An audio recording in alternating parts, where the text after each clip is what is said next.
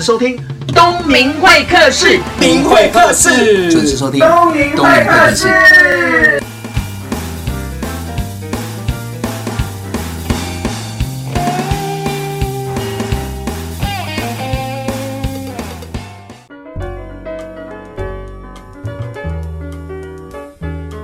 各位听众晚安，很高兴大家收听这一集的东明会客室。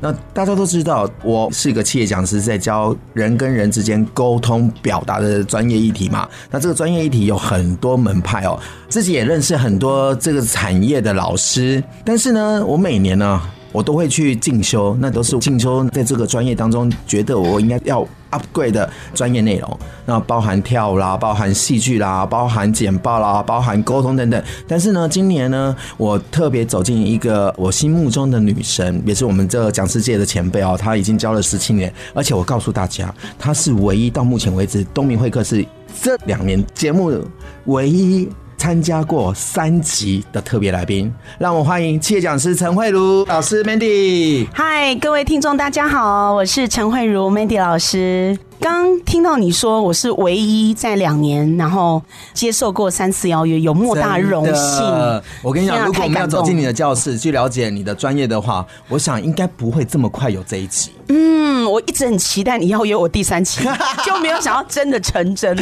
哎、欸，你有没有发现我怎么会花花时间跟金钱走进你的教室？你会不会很好奇？哎、欸，很好奇啊，因为其实东明已经是一个很上进的老师啊，谢谢对，但是他还愿意来我的课程学习，就。姐姐，我就是四个字：诚惶诚恐来着。呃，诚惶诚恐，顶拱啊！真假哟！哦，你你觉得我是去踢馆的？不是，是这样子的。因为我们在讲师产业当中哦，我常常听到很多老师、嗯、或者是很多管顾公司都说，几位老师是合作非常愉快的，而且是零负评。对，那你有时候我们私底下这样怎么认识？再怎么样也看不到你工作的层面。对对对。我最快的方式就是把自己送到你的教室。谢谢。而且最重要的是，你的专业就是我想学的。谢谢，谢谢东明。哎，因为那个课程叫做遇见你的美好。对，遇见你的美好。对，我都已经很美好了，干嘛还遇见呢？但是我觉得这个课程最重要的地方是透过自己的学习，然后了解自己之外，也了解你身旁的每一个人，然后也可以了解到自己的工作的伙伴。是呃，我觉得我自己在学沟通或者是在企业的管理里面，其实我发现最难的课题，其实并不是这个市场的策略，也不是公司的 KPI 跟绩效，最难相处的其实是人。好，那所以其实我为了学习人这件事情，花了很多时间啊，比如说学美国、学加拿大的各种人格特质分析工具。嗯哼。但是呢，我开始觉得，假设我们能够学一套更快、更准、更有效的一个人格特质分析，而且可以非常快，在不到一分钟之内可以了解一个人的潜质、跟他的优点、跟他相对我需要了解他的弱点的话，那我觉得这套人格特质分析就值得我研究，并且。去学习，嗯，所以我今天很想要跟大家分享的主题叫破解人才密码，接纳人际你我他。好，那既然是破解人才密码，我们就需要知道人身上到底有什么地方是可以去辨识的。所以呢，我学一套东西叫做生命密码这个课题。嗯、那我想应该有很多听众听过生命灵数啊，或者是呃紫薇啊、命盘呐、啊，或者是各项只要跟生日有关系的一套工具。但是我觉得这套工具特别的地方，是因为它不是算命，但是它非常快就可以理解这个人为什么会是这个样子。嗯、所以大家有没有很好奇？我等一下可能会花一点时间来剖析东明老师哦。哎呦，我好害怕、哦！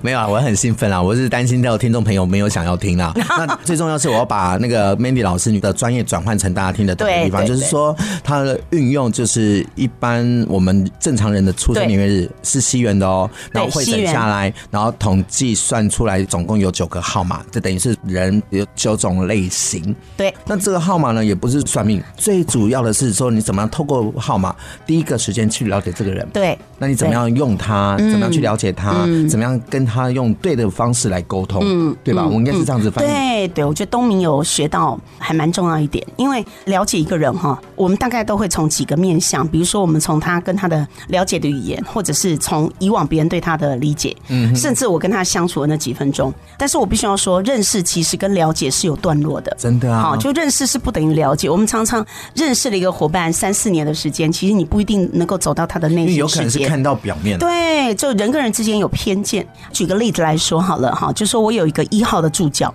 嗯，好，那这个一号呢，其实是非常有能力的。那他可以一个人非常独立的透过创意跟想法，就可以解决很多的问题。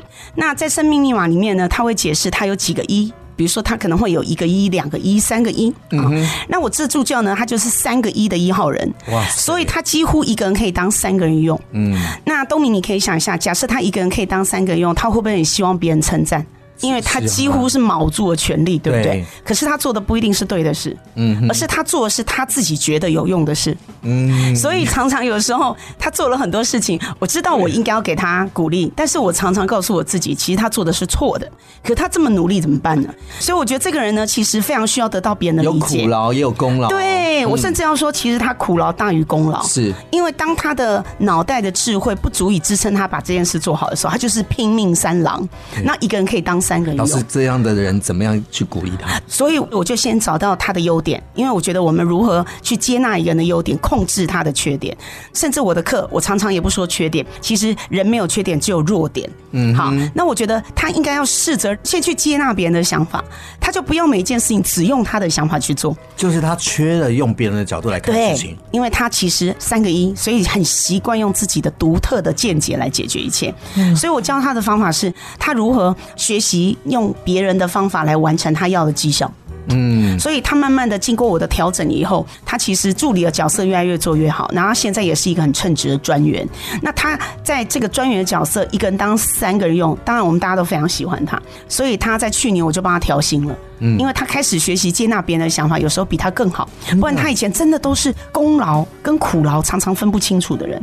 那当他永远都是苦劳而没有功劳的时候，他自己真的觉得非常的挫败。如果在他旁边工作的人没有看到他的苦劳的话，都会觉得这个人不 OK，对，他就会委屈了，对，心委屈了。我做了那么多，没错，没错。我的主管、我的老板还不赏识，还嫌我这个，他就离职了。那你要再重新再适应。对对。然后呢，他不一定是没有功劳，只是因为他真的很容易让人家看到他很勤奋。是。但是很勤奋，到底你要成为一条牛，还是成为一个真的是有价值的员工？然后他在别人心目中就是一条母牛，因为他怎么挤都能够挤出时间做事。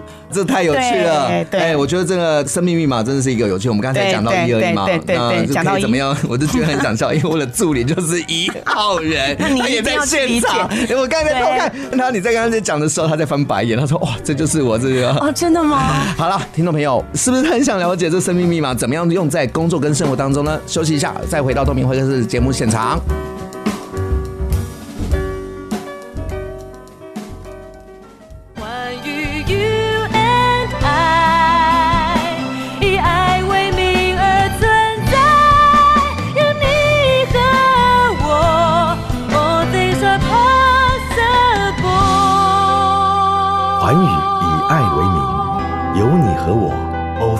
Are possible.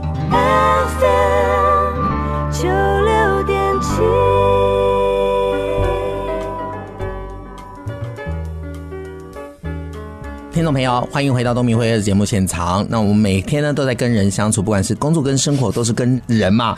还有其他的号码？好，哎，我们来分享四号，好的哈。因为四号人也是一个密码里面很值得研究的号码哈。你想看一个桌子有四个角，好，那一年有四季，对，所以四号人特别特别喜欢做规划跟组织。嗯，比如说，假设以企业语言的话，有四号的人做事，其实很喜欢进入 PDCA 的循环。对，就是说先做计划执行，然后再检核，然后再来修正。啊，所以四号人呢，生活充满了一大堆不安全感。那他为了弥补这样的不安全感，所以四号的人很喜欢学习。比如说，呃，哎，东明有事，你知道我知道为什么这样？东明有事，因为我在上课的时候我就说，哎，我有事，哎，可是不像我，因为我不是一个计划什么的。你怎么可能没有事？你不是就在这边吗？你是爱学习啊！你如果没有规划的话，你不是要学习都哎，后来想想也对，真的真的没有事的三号人其实不一定爱学习，因为三的聪明才智、反应力，其实他看过很多东西，他就会了。嗯，对，所以有三，但是还有四的人才愿意学习。我刚刚讲的就是东明老师哦，谢谢你的赞美。是，然后呢，四因为充满了不安全感，嗯，我常在大陆跟在台湾都开这个课，然后呢，我就发现四号人拥有一个特质，就非常喜欢带大包包。嗯，因为他生活当中他一直很相信墨菲定律这件事情，所以他担心什么事情没有准备就会发生什么事。是，对，所以他的人生格言呢叫做不怕一万。只怕万一。是的，接的太好了，所以不怕一万，只怕万一的四号人，他就会把很多事情做足了所有的准备。嗯，那我们为什么要学这个呢？假设你是一个生命当中没有四号的人，你一定没有办法想象他为什么要为这么多不安全感做这么多事情。嗯哼，然后你想想看，假设这个四号的员工就做了这么多准备，而这个老板没有三，他就觉得说，你不用带这么多包包，你跟我出差，你就是简单两只手，然后不够的东西，然后我们简单再去买。可是四号不会的，四号可能会把表格都带着，笔电都带着，对，这个行动电源带着，可能还要帮老板带两只伞，然后呢，可能还要在预防，待会还有可能要去见其他客人，还要再带一套衣服。假设这个主管他是没有事的，他就觉得他刚刚那些准备都是不需要的，嗯，都是多余的，对，都是多余的。那对于四号而言，他就会接受到莫名其妙的那一种误会。而事实上，你要理解四号是一个非常好的员工，因为呢，他做足了所有的准备，会让人家有很好的安全感。对，周全的，对，非常的周全。而且四号呢，爱学习的特质是，只要是跟他的不安全有关，他都想学。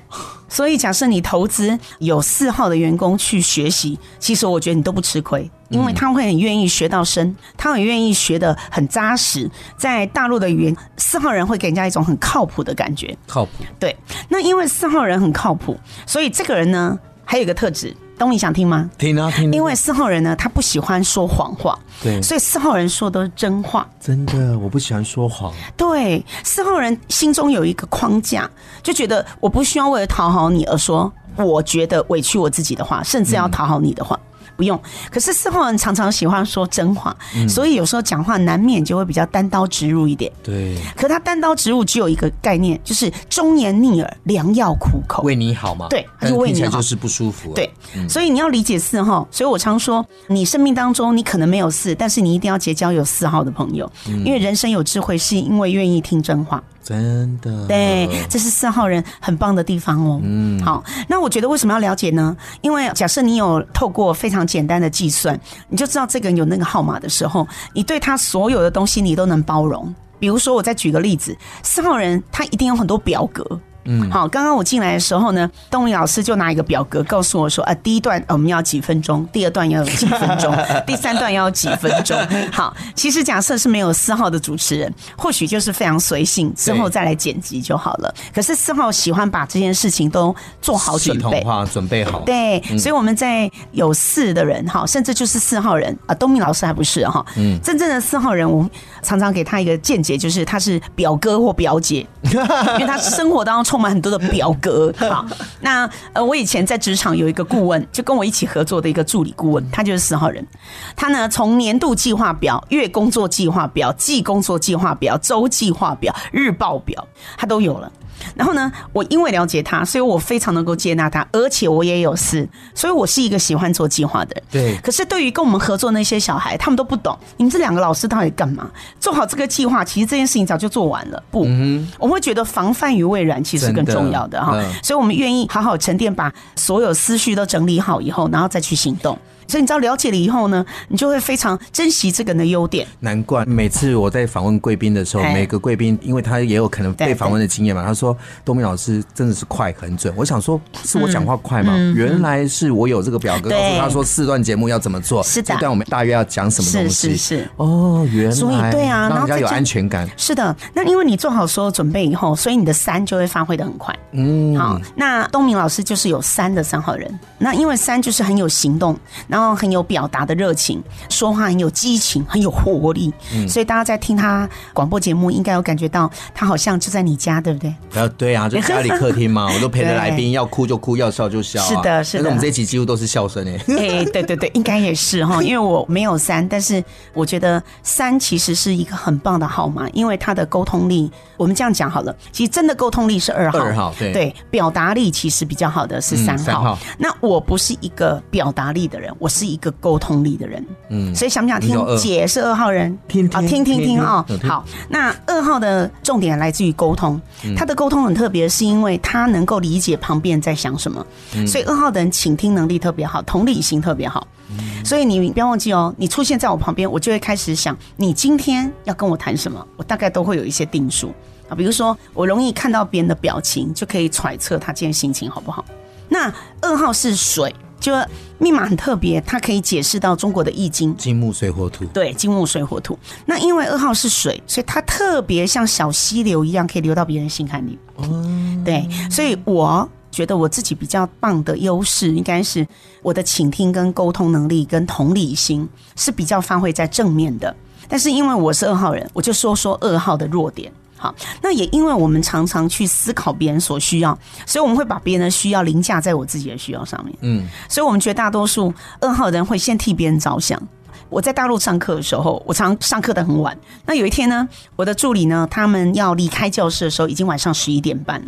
那那个时候，我跟我的学员在访谈，就这个时候呢，他们就问我说：“老师，要不要来一碗方便面？”嗯哼，好，那我心里就想。啊，不用，因为我讲的话，他们可能还要去张罗。我就跟他讲说，不用，不用，没有关系，不用，不用。就一个非常懂我的助教，他马上就讲了一句话，非常懂我。老师，辣的还是不辣的？我马上就跟他讲不辣的。所以我那天就有人贴心帮我准备一个方便面。你知道你讲这段时候我会想到什么吗？是因为我们男站在男生立场，女生说不要就是要，对，是，说要就是不要，对不对？对。但是假设你懂了密码以后，你就发现，其实二号人是。是担心别人，嗯，假设我跟他说我要一碗，我担心你还要为我去买，对，所以假设那天没有一个很懂我，不想麻烦，对，不想麻烦别人。可是那天呢，假设那个助理没有跟我说，老师，那辣的还是不辣的？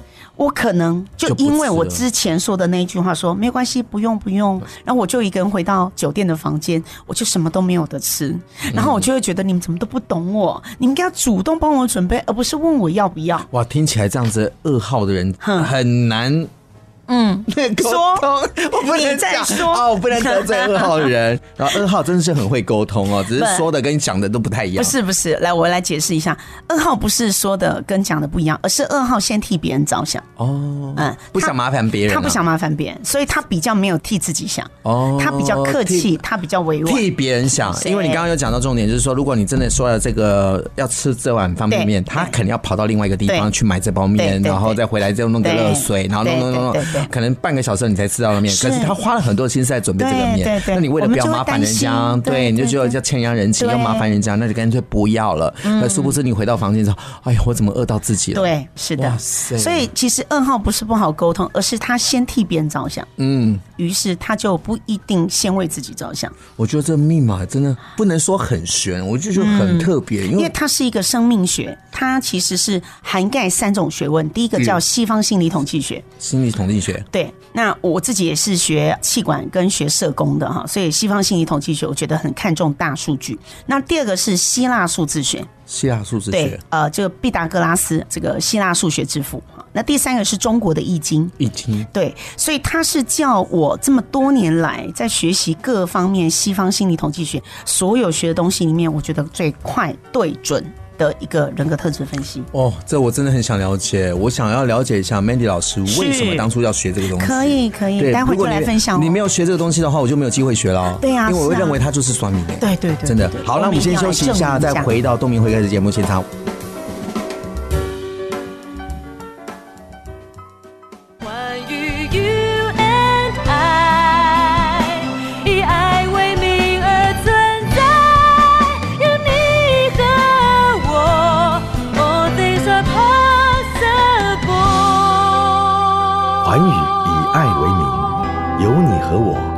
Things are possible。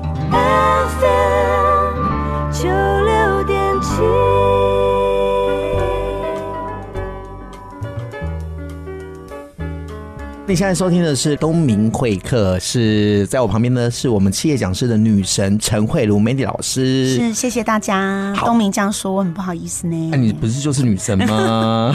谢谢。好，那我们刚刚有聊到是说这些生命密码可以用在我们工作跟生活当中，嗯、也是用三个专业的那个数字学、嗯，西方心理统计学。还有希腊数字学，还有中国易经，然后三个融合在一起出来的一个工具。对，那老师，我比较好奇一下，你当初为什么会学这个？这是一个很好的问题啊，就是说，因为我已经学了很多东西了，我每年跟东明一样，都会花一点时间让自己去进修。那我先问一下，你一开始不觉得它就是算命吗？不会啊，我觉得一般人会有这种算命的连结，是因为它是用生日开始的。嗯，那以往的很多的各方面的心理特质分析工具，大家都透过测验题，对，或透。透过牌卡，或透过在网络上所有的施测题，所以我们就不觉得那是算命。可是生命密码比较特别，它就是透过八个号码。所以他就透过生日，很多人这样想，我也可以理解。那难免，我一定要说，我一刚开始也是想要知道他到底是不是算命而学。可是当时刚好碰到一个很大的契机，就是我跟我先生的婚姻，我一直回到一个事情，觉得很不容易。你是说经营婚姻不容易？经营婚姻很不容易，每个家庭都是经营婚姻不容易啊。对对，可是我的不容易是这样子的，我跟我先生认识九年才结婚，然后今年结婚认识三年。呃，我跟他在相处这三十几年里面，我都觉得我很认识他。但事实上，我学完生命密码以后，我才发现其实都是我误解他，误解他。对，所以我学完了以后，然后一直在我身上，我看到很多的觉察，我看到很多我真正在委屈我自己去配合他。刚还没有解释到五号，我现在是一个五号人，那我现在就是自由自在。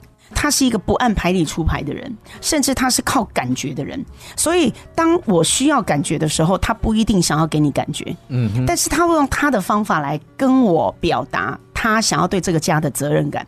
可是我是一个二号人，所以当我的感觉需要被安慰的时候，其实我的老公他是没有二号的，所以他回到家他也非常懒得说话。我相信绝对有很多听众一定有这种状况，你在外面都能沟通，但你回到家你不想沟通，是。因为你会觉得自己人呢还需要讲这么多吗？对呀，所以我是一个二号人，我是在外面跟里面都能沟通的人，对，所以我就没有办法理解他为什么常常用我不喜欢的方法对待我，所以我学完生命密码以后，彻底去理解我的婚姻。然后去治疗我的婚姻。老师，你刚刚讲说他没有用你要的方式来沟通，那他用什么样的方式？就是他用他的方式来沟通。比如说，比如说，好，大家听那么赤裸裸的案例吗？呃，我们家呢离板桥车站很近，我们家现在从来不来接我。那坦白讲，其实十几分钟的路是可以走回家的。是啊。那一般的老公一定会接老婆，尤其是当老婆跟他讲说，呃，老公，我今天就是呃什么东西很多，你来接我一下。嗯、大部分的老公应该会说，哦，好啦好啦，你下次早点说嘛，嗯、对不对？我们家现在怎么样求都求不到他来接我，我从来都没有遇过我老公来接我这件事。是懒还是？不是，因为我老公自由自在，我老公不喜欢人家规划他，他宁可他安排，也不要你来安排他，所以怎么求都求不到。好，那这件事情对我一个很愿意对人家付出的人，我觉得很不可思议，就觉得，哎，你为什么呃，老婆出差这么多的行李，你就来帮他一下？这件事情会怎样呢？对。可是呢，假设你回到家，你看到你老公在忙公事或忙家事，你就会释怀了哦，因为他在忙。对。可是没有的，我回到家，我看到我们家先生非常悠哉的享受他下班以后的悠闲生活，就躺在床上，然后拿一个遥控器吃了他的马铃薯，吃了他洋芋片。那我心里面就有非常多的纠结、不平衡。对，我心里想说，为什么？你其实没什么事，但是你为什么不来接我？可是后来我发现，其实他没有不想来接我，而是他不想被我安排。所以我后来呢，就想尽办法去理解他。那理解他以后呢，我才发现，原来五号人其实你要驱动五号，就有一件事情啊。今天假设你是在企业里面带团队的，或者是你是主管，你一定要非常理解你的员工。假设是五号，你要求他，就有一个方式叫求他，求他。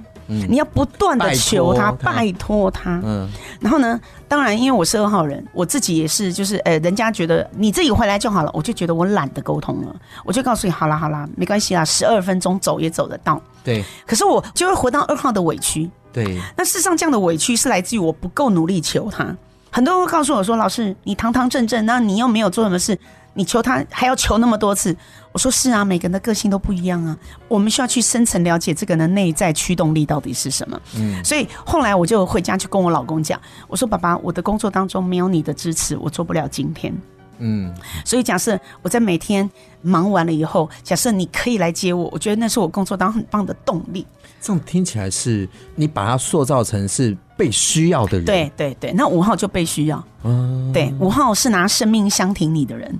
所以我后来非常感恩我老公，是因为我仔细去回顾一下，其实并不是他不爱我，而是他选择他用他的方式来爱我，但是我用我期待他爱我的方式来爱我。所以其实受伤比较多的是谁？当然是我。那我先生是没有受伤，所以我先生也不太感觉，他没有感觉。然后讲到密码，就是因为我老公没有饿。他就不一定有那么好的敏感度。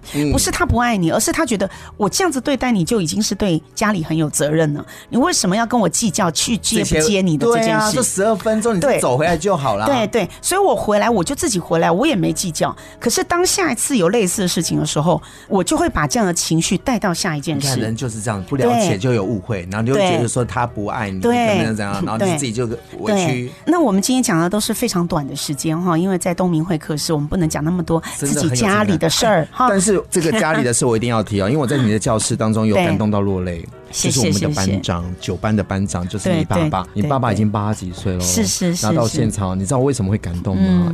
因为我自己也是企业讲师，我在现场在讲课的时候，我要 hold 场，就观察力要非常的敏锐嘛，我会看到大小事。可是那一天呢，我们那一组被 Q 台上表演嘛，对，那我就观察到你的爸爸班长在最后面在跳舞，嗯，爸爸跳舞，那我觉得很有趣，对。可是我已经看到你在角色的切换中当中的错乱，比如说你还要照顾现场的学生，是，然后你难得会看到爸爸这样子跳舞，那就看他又切换成女儿的眼神，然后在这矛盾的过程当中，我在。旁边我都看到，我都非常的感动，感动就是说，这个画面如果不让现场的人看到，好像是不对。我就斗胆拿了麦克风说：“哎，各位同学，我真的笑场，我笑得太开心，因为我看了一个太感动的画面。因为我看到班长八十几岁在那边跳，那不然我们全场是不是应该要？对对。那时候我 cue 他上来的时候，我就看到你的眼睛眼神完全不一样。是啊，是。所以那段其实我很谢谢东明，因为可能是因为东明的反应力很快，所以当下我爸爸上台的时候，我真的是开心的不得了。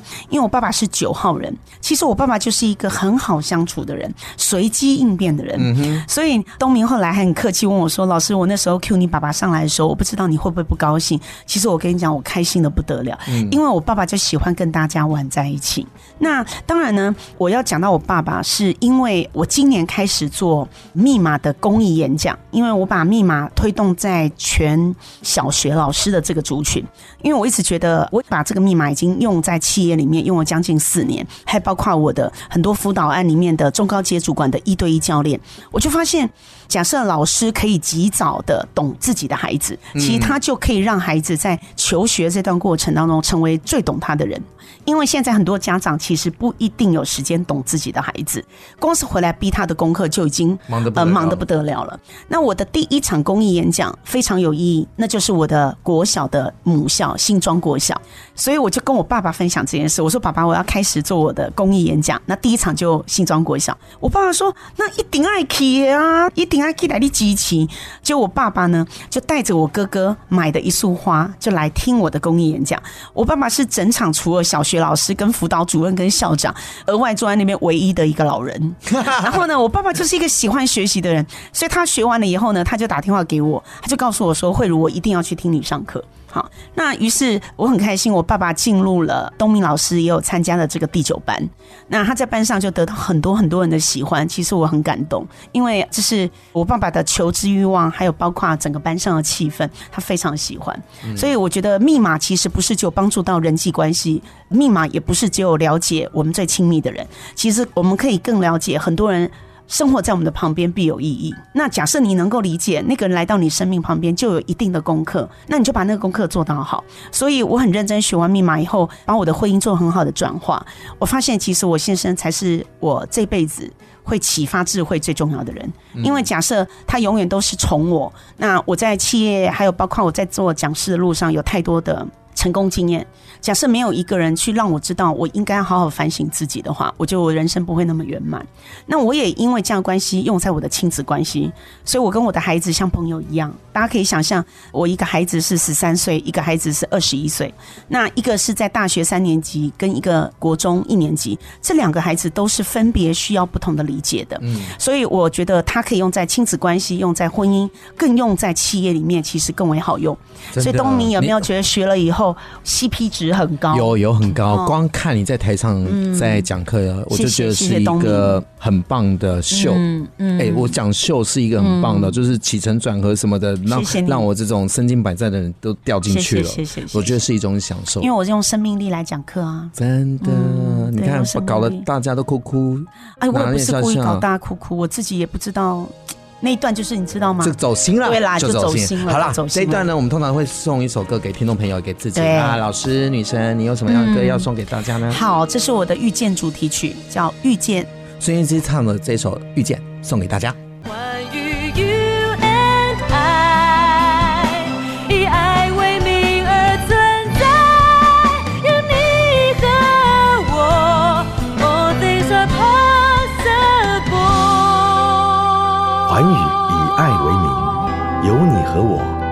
Things are possible。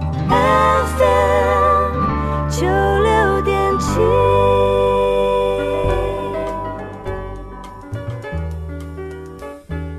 刚刚听到这一首歌呢，是我们很喜欢的孙燕姿唱的这首《遇见》。不知道你在你的生命当中有没有遇到对的人，在工作当中有没有遇到对的伙伴？是，是这首歌就是让我们知道说。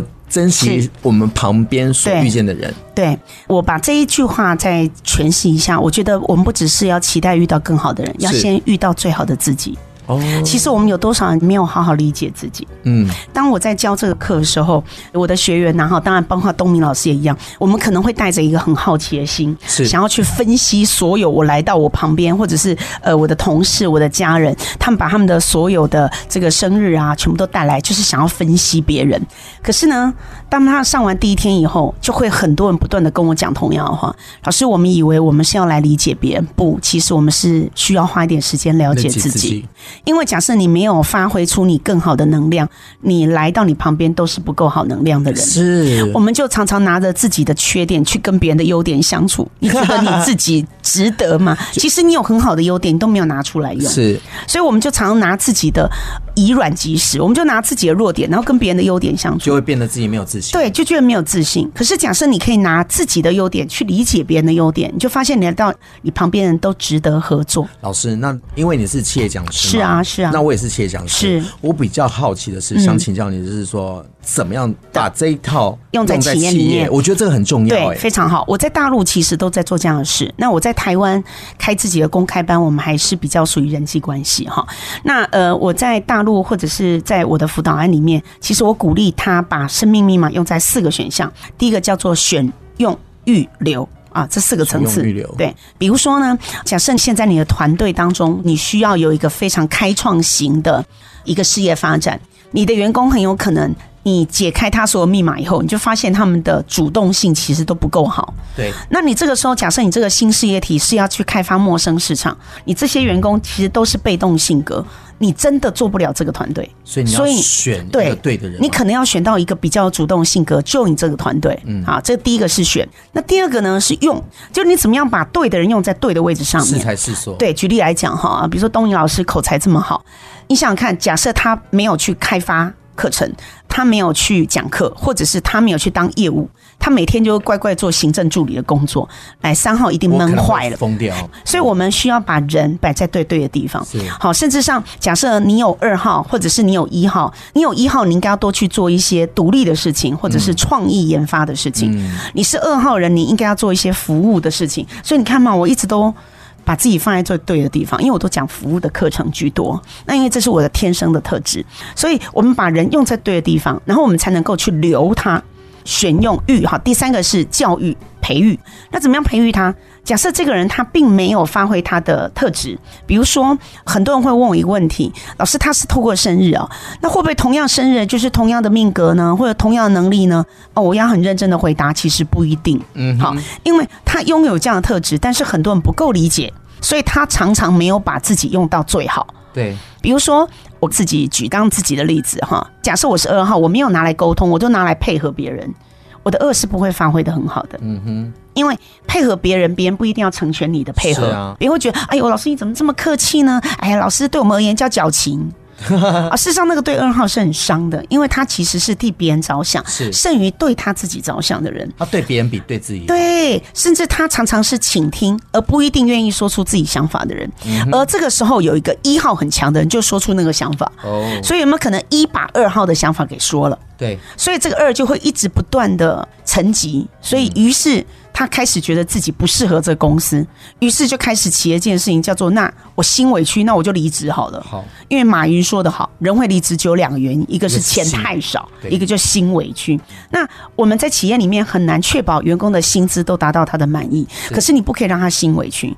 所以假设你知道这个二号人，他其实是客气的，你应该要鼓励这个二号员工培养他的天赋，比如说你要鼓励他，哎，小二啊，你一定有想法，对不对？不用客气，你说出来吧。我听听看，对，你听听看，哎，我们能不能采纳没有关系，但你试着说一下。我觉得二号得到鼓励以后，他会把自己的天赋发挥。那留就是每一个人都有不同的价值观，比如说一号、四号、七号人是非常务实主义的，你跟他谈感情，还不如跟他谈好清楚的薪资条件。嗯哼，好。然后二号、五号、八号是理想主义，他们需要有 feel，他们喜欢 we are family together。嗯，好，我们是一个同一个 team 家的感觉，所以你要留二五八，你跟他谈。谈薪资，他就觉得俗气。你先跟他谈，他其实是家人，你没有他不行。嗯、那三六九一定要好好学习留，因为三六九是远见主义，要跟他讲梦想，对，要跟他谈梦想蓝图，甚至要学习画大饼。先不管那个饼里面到底有没有馅儿都没有关系，但一定要跟他画大饼。他会因为有了梦想而愿意蹲下来再跳跃。哇，是的，选用医疗很好用。对，这样子一听下来，我就觉得我是知道更要怎么样去运用它。对对，没错。真的，我觉得这个有效的工具，然后透过一个有魅力的讲师来做，是谢谢谢谢谢谢。哎，我觉得真的很棒。嗯，对我而言，它不是算命，它只是一个工具。但是我觉得透过一个更贴身他自己的需求，来帮他理解他自己。所以我的课程叫遇见更。呃，美好的自己，但是我的进阶班叫活出更棒的自己。我们每个人其实拥有这样的天赋，但是你不知道你自己是一个宝石，对，你以为只是一个土。其实最重要的是要先了解自己，了解自己之后，知道要做什么东西，然后把自己调整好之后，放在对的位置，然后再好了发展，就遇到对的人。是的。好，听众朋友，这一集呢，我们在谈的这个生命密码呢，你能做出一个初步了解。第一件事情，它已经不是算命了；第二件事情，你可以用在人际发展，甚至在工作生活当中，两性关系都可以用得到。那如果你想要更要了解的话，欢迎搜寻一下 Mandy 老师的粉丝页。如果你想要了解 Mandy 老师的行程跟生命密码的好处的话，你可以加入陈慧茹 Mandy 老师的脸书。那我们下次见喽！好，我会去上进阶班，是一定要来，大家好好调教我喽，活出最好的自己。好，我们下次见，拜拜。今天呢，很高兴邀请到的是东明老师的女神 Mandy 老师来到节目现场，来聊聊生命密码。生命密码这个东西很特别哦，因为它可以帮助每个人快速的了解别人之外，也可以了解自己。可是很矛盾的地方是什么？我们每个人都会花很多时间、很多心思去了解你身旁的每个人，可是却不花一点时间去好好了解真正的那个自己。有可能你自己有很多的天赋还没有被发现，可能你有很多不知道的能力还没有被发现。所以我会鼓励听众朋友呢。偶尔沉淀一下，好好的遇见最美好的自己。生命密码可以干嘛呢？可以增加人际的关系、亲子的互动，甚至在工作的过程当中，你可以了解伙伴的特性。就像老师说的那四个字：选、用、育、留。这四个字呢，再加上生命密码这个工具，让你找到对的伙伴，来完成你的梦想以及事业。我是东明会客室主持人王东明，我很喜欢这一集，希望大家喜欢喽。